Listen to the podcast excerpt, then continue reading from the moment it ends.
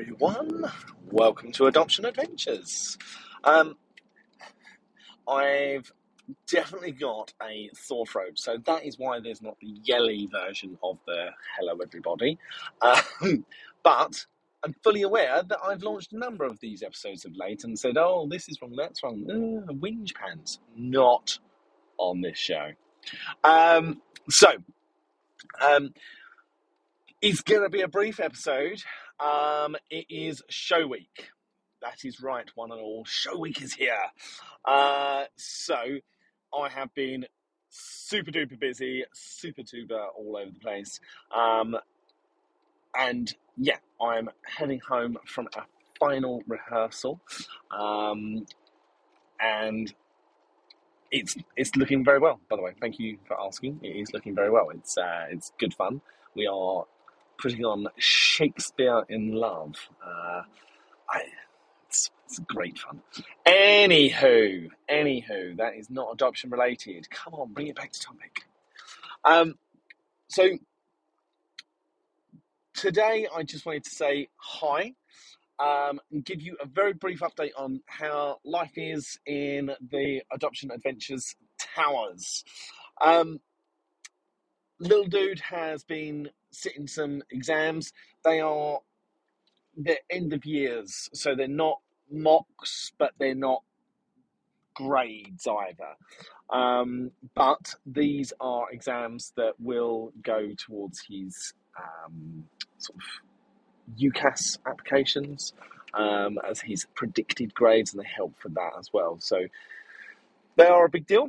Um, he has been working hard. Um, there's been a couple of topics and areas where he's found that he was struggling or was indeed behind, but he's spoken to us about that, uh, which is really really good.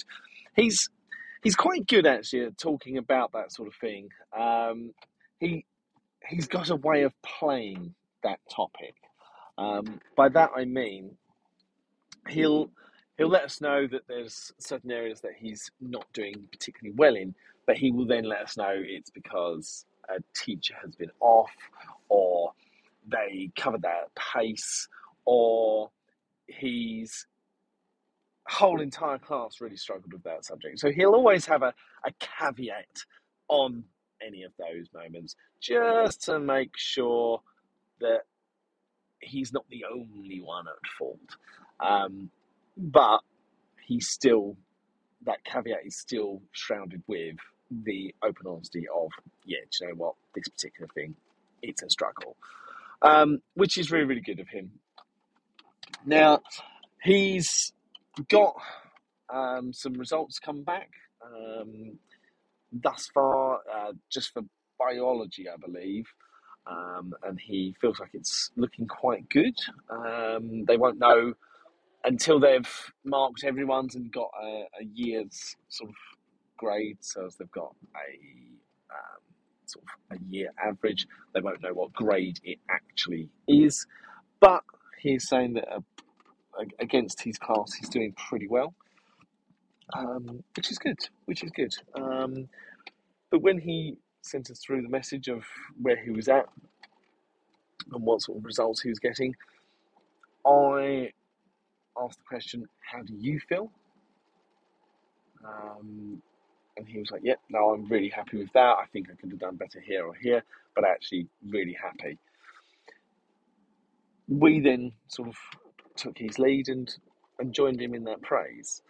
Um, the reason I'm saying that is because so one of the grades um, I thought was lower than what I would have expected. Um, but he was saying it in quite a positive way and saying it was above average for the class. Um, again, this is a very common little dude thing to do. Um, but I sort of pushed back and said, you know, how are you feeling about this? What do you feel? Yep, really good. What it's doing is it's allowing us to understand where he's at. Um, if it's made him feel a bit nervous, uncomfortable or if he thinks he could have done better, we can play off of his thoughts, his views, his feelings. So as we know, right, okay, this is where you actually are at. Let's support that. And I guess it's it's that um, sort of promotion of active listening, um, understanding right where are you at, what do you need, um, and instead of us telling him what we think about these things, hear his views so as we can understand how to respond. Um, very aware, by the way, uh, as I was just sort of talking that through, I'm very aware that that was a little bit waffly, waffle esque.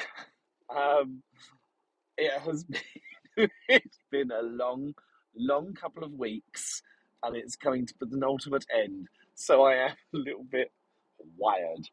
Um, we've literally just had to do our rehearsals at a speed run. Um, so the play is two hours, and, and we were able to do it in 40 minutes, just to give you that. So that's where my brain's at. Um, but really, really positive, really pleased with where he's at. It's then made him start looking deeper into the courses that he's interested in and learning more about what is going to be expected of him and what sort of aspirations he can have.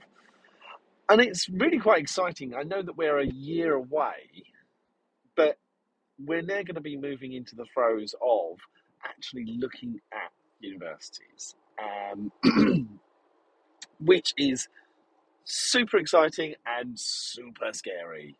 Um, he was talking about a couple of different options, and again, I'm I'm reminded of just how grown up he's becoming, um, and how how our children do grow up, and then those moments just sort of slowly change. I drove past the other day a, a, a father walking his two children to school, um, and I had a snapshot, and I, judged on the snapshot. I could have looked back and seen a completely different snapshot. So understand that my, my judgment is is coming from just a snap.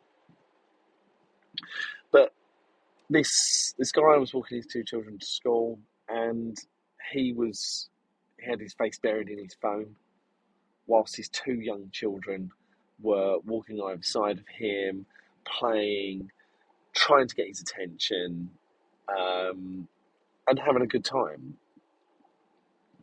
Like I say, snapshot. You know, anything could have been happening. But he looked so engrossed in his phone and not engrossed in his family. And it kind of, in that euphoria um, world, I kind of wanted to pull over and say, enjoy this moment, savor this moment, because right now you're their world. You are their absolute world. And that changes. The the way that they look at you changes, the way that they speak to you changes, the way that they need you changes.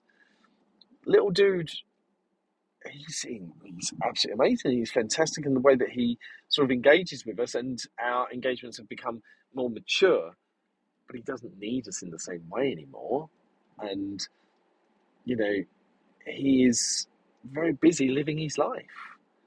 He will come home and retreat to his room. Now, he won't retreat to his room and just grunt at us and things like that. Great. But he's in his world and he's living his world. And that's wonderful. It's truly wonderful because that is the aim, that is the ambition of parenting. But I don't think it matters how many how many people and how many times you hear it that enjoy and savor those moments because they will be gone. I don't I don't think it matters how many times you hear that until it actually happens to you. Now I can look back at our experiences and I can look back and smile and say that we captured, let's say, 75%. We were present for 75%. I don't think anyone can be present 100%. It doesn't exist because you're exhausted, you've got other things on your mind, work, blah, blah, blah. There's life. But I remember in those early days, I remember whilst we were his world, he was ours. He still is, obviously. But we we really threw ourselves at it and and that made it made me smile when I looked at this snapshot of a of a dad missing that moment. It made me sad for him, but smile for me because I know I didn't miss any of those things, or many of those things. Yeah, many of those things. I know that I had some wonderful, wonderful experiences. And do you know what? As as I'm talking, I'm confident there were times when I had to take a call. Um, so someone could have driven past me and had a snapshot of me and thought, oh, why is he missing that moment? So it's relevant, relevant and relative. Um, but I I know I've I've sort of spoken about this before, and ironically, I think I speak about this every time when it's coming up to show week, and it's I think putting on my Freudian hat. I believe it's because I know I'm completely unavailable for absolutely everything and everyone. Um, I I make myself so unavailable because I've got something really important to do, um, and I want to commit to that. So I make myself completely unavailable so as I can throw myself into this world. Um, and I become really conscientious of that and really aware that I'm less available for my family. And that is fine. Like I've said before, it's fine because the other times I am there. Um, but I think I think it's still about respecting that and understanding that that is a reality. Um, that these moments are precious and we have to enjoy them. Um, and I'm so very pleased that I've been able to. Um, I've done um, some really interesting research recently um, as well via Adopt a Voice. I've talked to you about our findings from um, the Adoption Support Fund, which I'm, I've been really interested seeing that. Um, I've been doing some other research, but I'm not going to cover that in today's episode because I think that that's a, a really, really good topic for, for future episodes. Um, but yeah, I wanted to just touch base with you all, say hi, make sure you didn't sort of think I'd fallen off the map. I uh, still love you, I'm still here. Um, but it was just a, a brief update. Exams look like they've gone well. Uh, results are coming in, so he's doing all right. Um, now on to the next, the next stage of, of growing up, uh, which is both wonderful and scary all at once. Um, but yeah, I'm I'm going to leave it there. Like I say, short episode today, um, I will speak to you again very soon. Um, as always, drop me a line if you have any requests for any topics.